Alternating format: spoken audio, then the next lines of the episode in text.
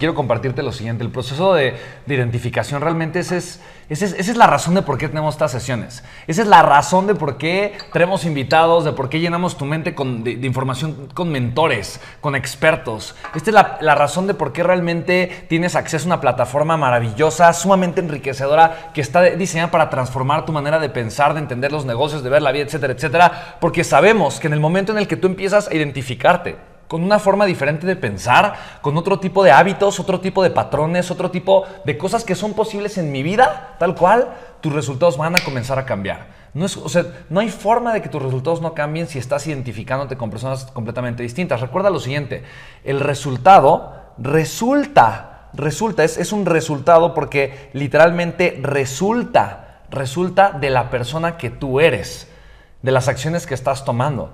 Y algo que puedo, por ejemplo, agregar un poquito aquí, simplemente es, este planteamiento. Ahorita pregúntate, por ejemplo, pregúntate, ¿en dónde estoy el día de hoy en mi vida y qué me trajo aquí?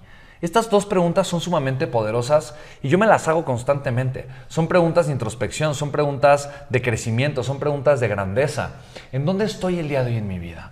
Porque cuando yo me respondo a esta pregunta, ¿no? yo empiezo obviamente a analizar diferentes factores. ¿En dónde estoy emocionalmente? ¿En dónde estoy económicamente? ¿En dónde estoy en, tema de relaciones? ¿En dónde estoy en tema de salud? ¿En dónde estoy en tema de espacio, de lugar? ¿En dónde estoy en mi vida actualmente? Eh, yo puedo compartirte que hoy me gusta mucho más donde estoy el día de hoy que el lugar donde estaba yo hace un año. ¿Y sabes una cosa?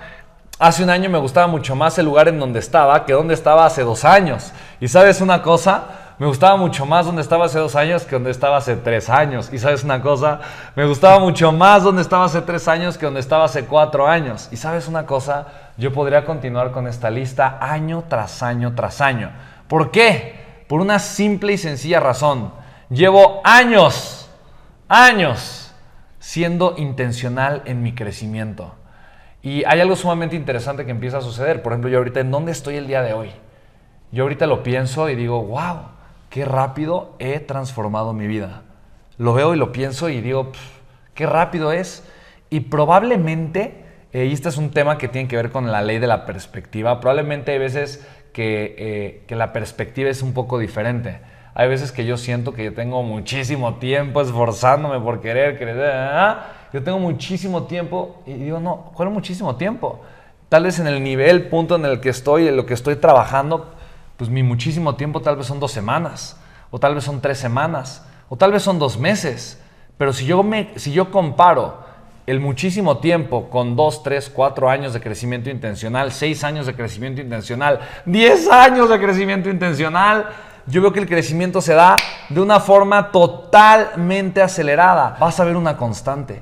Porque yo no dejo de invertir en mi crecimiento, yo no dejo de invertir en mi proximidad, eh, yo no dejo de invertir justamente en lo que está diciendo Cesc. Construye tu identidad de forma intencional. Yo todo el tiempo estoy reconstruyendo mi identidad porque es un trabajo que nunca termina. Es una obra que nunca termina y justamente esto me recuerda eh, a, los grandes artistas, ¿no? de, estos grandes artistas renacentistas eh, espectaculares que de alguna forma construyen, trabajan en obras de arte y muchas veces eh, había una constante, y de hecho tiene un nombre que ahorita se me olvidó, este síndrome, que es un síndrome, pero es un síndrome en donde los artistas siempre creen que no terminan, o sea, nunca creen que terminaron sus obras.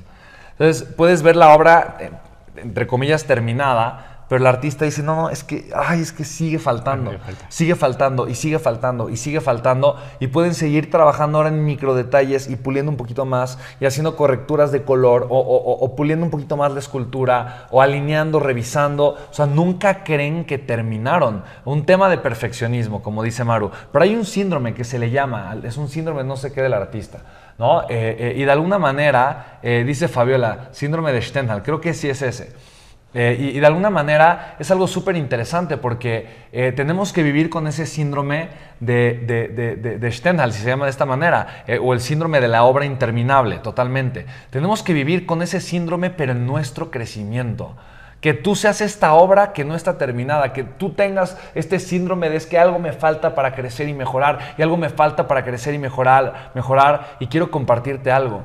En algún momento te vas a dar cuenta que lo que se convirtió en tu meta no fue un resultado, pero fue tu mejora continua, tu mejora constante, ser una mejor persona. Y en el momento en el que ser una mejor persona se convierte en tu enfoque, ¿qué crees? Los resultados comienzan a llegar.